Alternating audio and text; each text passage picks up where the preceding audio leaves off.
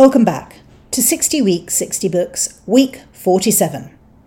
This week's book is a novel, one of only three novels left in this series, and the last contemporary novel published in 2010. I've read some excellent novels in the past decade, books by Francis Spufford, Frances Hardinge's magical stories aimed at young adults, the inevitable name check of Mantel's series about Thomas Cromwell, the Mick Herron thrillers, C.J. Sansom's historical thrillers, The Amazing Piranesi by Susanna Clarke, and also her huge masterpiece, Jonathan Strange and Mr. Norrell. While I've enjoyed many novels, with the honourable exception of Piranesi, None have made as deep an impression as The Thousand Autumns of Jacob de Zoet. I've read three of David Mitchell's nine novels. His first huge bestseller, Cloud Atlas, also turned into a film, his later book, Slade House, and The Thousand Autumns. I am every now and then intrigued by his books, but there are always more to read on the big pile beside my bed, and I never quite get round to it. However, The Thousand Autumns stands out, and like many of the other books I have reread for this series, I found myself loving it even more this time around. I didn't shed tears, which I did on my first read, but I found myself unable to stop rereading it over and over. Although I have tried to avoid spoilers, this is not a book mm, primarily about plot and suspense, although it has deeply suspenseful moments, and the main plot is sinister, exciting, and in parts quite frightening. In various ways, this novel has elements in common with some of the other books I've loved and covered in this podcast in recent weeks. There is some serious naval action, like Week 41's This Thing of Darkness. It is about ways of being and belonging in a new and foreign land, like both Away and The People's Act of Love, and like all of the three above, it is historical fiction. So, what is it all about, and why is it so good? The book opens in 1799 with two arrivals. The first is a baby ushered into existence by a gifted young midwife, Orito Aibagawa. A baby which appears to have been born dead, and which she was advised to cut out of the body of its mother to attempt to save at least that life. Instead, determined to bring the child out of the womb intact, she uses methods she has acquired from her father, a doctor, who has been able to borrow books from a Dutchman, also a doctor, to deliver the baby, saving its mother's life.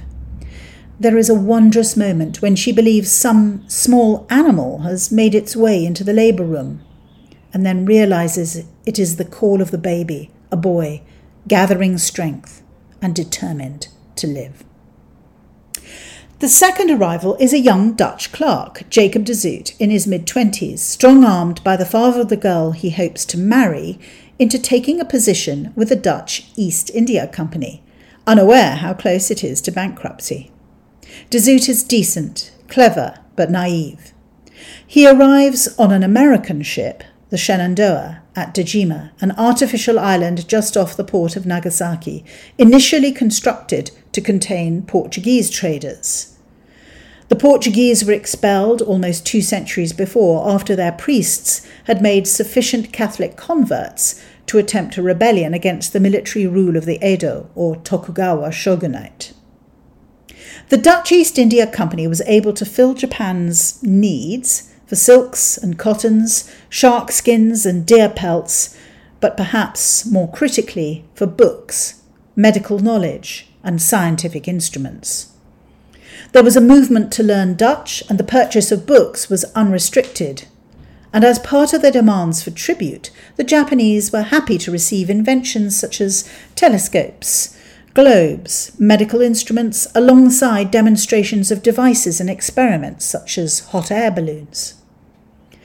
Although Mitchell plays around a little with his dates, essentially he captures this particular place and time, inserting into the narrative a brutal bait and switch trade move, a thriller involving a monastery inland from Nagasaki, and a love triangle. Then there is also his writing style. Evocative, amusing, elegant, and clear.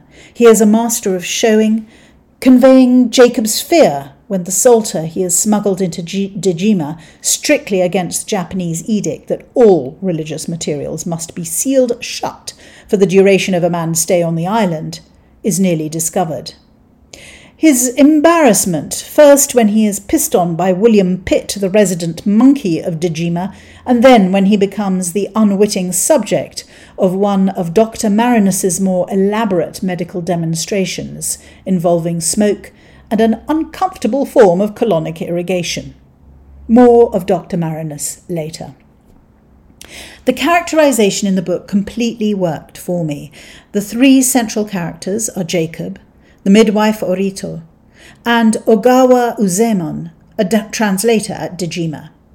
Both Jacob and Uzaemon love Orito Aibagawa, despite the burn on her face. Although Jacob is the primary protagonist, different sections of the narrative are given to Orito and Uzaemon. We see all three of them through each other's eyes and also through their own eyes their failures and failings, their desires, their yearning.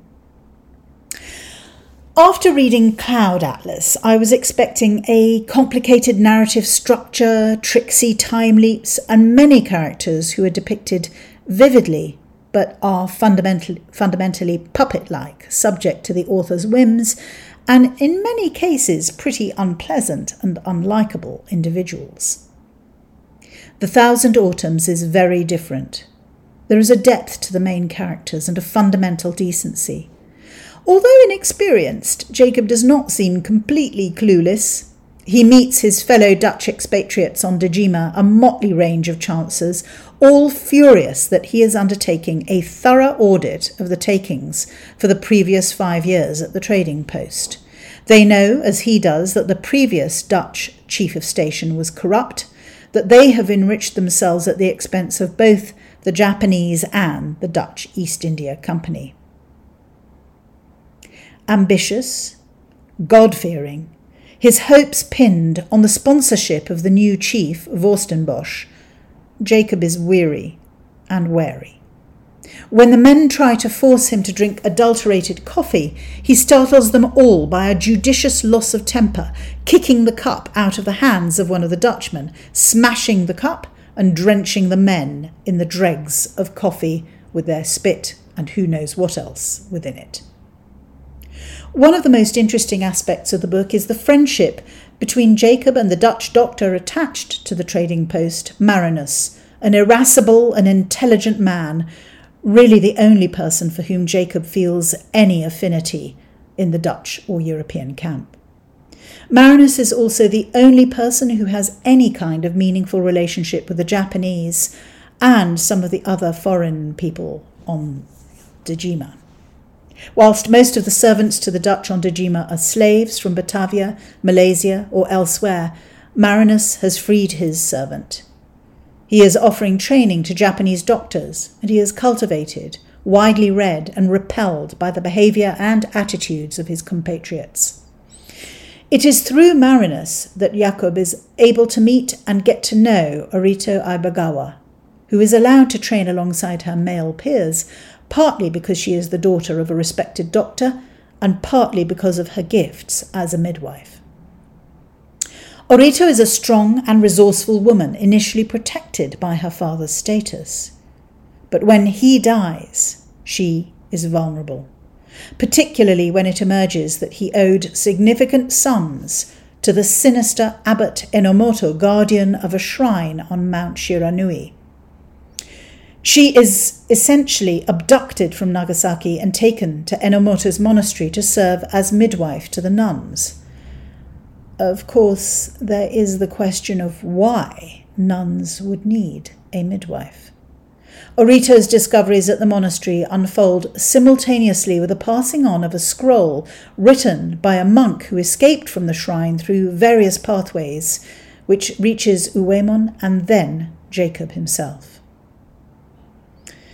Ogawa Uzaemon is perhaps my favourite character. He has been adopted by the first interpreter of the Guild of Interpreters serving Dejima. He loves books, loves learning, not simply Dutch learning, but having access to all the ideas and knowledge that books can bring to him. His first request of Jacob is to borrow a copy of Adam Smith's Wealth of the Nations.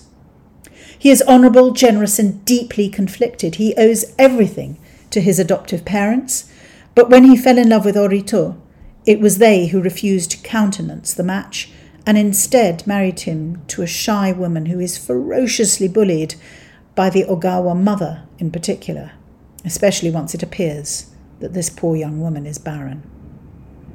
When he realizes Orito's likely fate, Uzaemon is determined to rescue her and sets off for the shrine.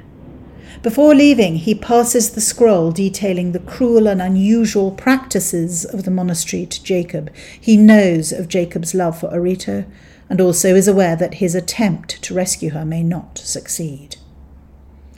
All the events of the book unfold against the backdrop of the Napoleonic Wars raging in Europe, which severely damaged trade, and the Dutch East India Company in particular, as well as the restrictions and isolation of the Edo period in Japan. Mitchell positions his story within a historical framework which leads directly to Jacob's eventual entrapment in Dejima, not for one year or two, but for 18 full years. The book is packed with treachery and double dealing, and our three primary characters are all victims, to a great extent, of the malicious intentions and actions of others around them. How they handle their misfortunes is one of the most poignant and engaging elements of this rich novel. The book is also a meditation on the impact of trade and imperialism. Mitchell writes one excoriating chapter in the voice of one of the slaves of the Dutchman, Weh, who has been assigned as manservant to the chief clerk of Dejima, the unedifying, loathsome Prussian, Fischer. In some respects, Fischer is a pantomime villain, and there is a degree of gratifying comeuppance for him, but Weh's chapter in particular lays bare the destructive, repugnant nature of slavery. To survive, Weh creates for himself a mental refuge, a home reminiscent of his own home island, and daydreams there in his mind island, testing his ownership of his own thoughts and desires. He believes and dreams of slitting Fischer's throat, of making love to one of the courtesans who service the Europeans, of fishing and being back with his family on the island which has given him his name, Weh. But he also realizes that every time he daydreams and is brought back to his miserable present state, it is as if he has been recaptured by the slavers. However much he may despise his Dutch masters, he is at their mercy, and we see how little there is of any mercy in Fischer's physical and verbal attacks on Weh. The exception is Marinus, who Weh considers to be immune to the complaints and greed of most of the white men. All the white men do, in Weh's view, is to lust after possessions.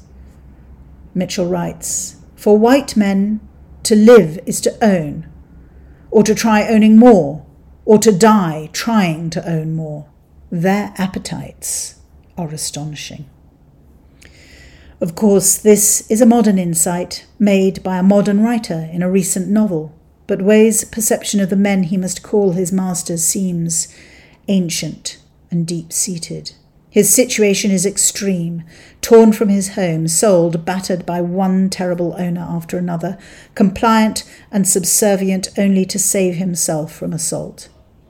Weh's humanity is contrasted with the brutal lack of humanity of many of the Europeans. Fischer, his master, who takes pleasure in humiliating and hitting him, and who, with another of the Dutch officers, almost batters to death a young man, Tjaiko, also a slave, and so completely without rights. Having lived for five years in China as a foreigner in a very different culture. An aspect of the book I particularly enjoyed was the tentative dance between Jacob and Uzaemon, a manoeuvring beyond the restraints of protocol and strict regulation governing interaction between the Japanese and the Europeans on Dejima. Their relationship lasts only a year, but it is founded on respect, on kindness, and a growing degree of affection. Jacob longs to learn about Japan, to learn Japanese, and Uzaemon is equally thirsty for European knowledge and culture, stifled by his country's refusal to engage with the world beyond its shores. Their cultures and beliefs are wildly different, but they manage to build a genuine connection and friendship, one which ultimately saves Orito from the fate that Abbot Enomoto had decreed for her. Mitchell himself is married to a Japanese woman and lived there for many years. He captures both the curiosity, the intriguing nature of the other culture and the other way of being, and the pitfalls with sensitivity and wit. Given the thousands of books that are published each year, the speed with which they are trumpeted, celebrated, and then relegated to oblivion, I do hope that this generous, intelligent exploration of engagement between humans of different places and times lasts and is discovered by new readers. Next week, join me for a look at Rory Stewart's The Places in Between about his epic walk between Herat and Kabul in 2002.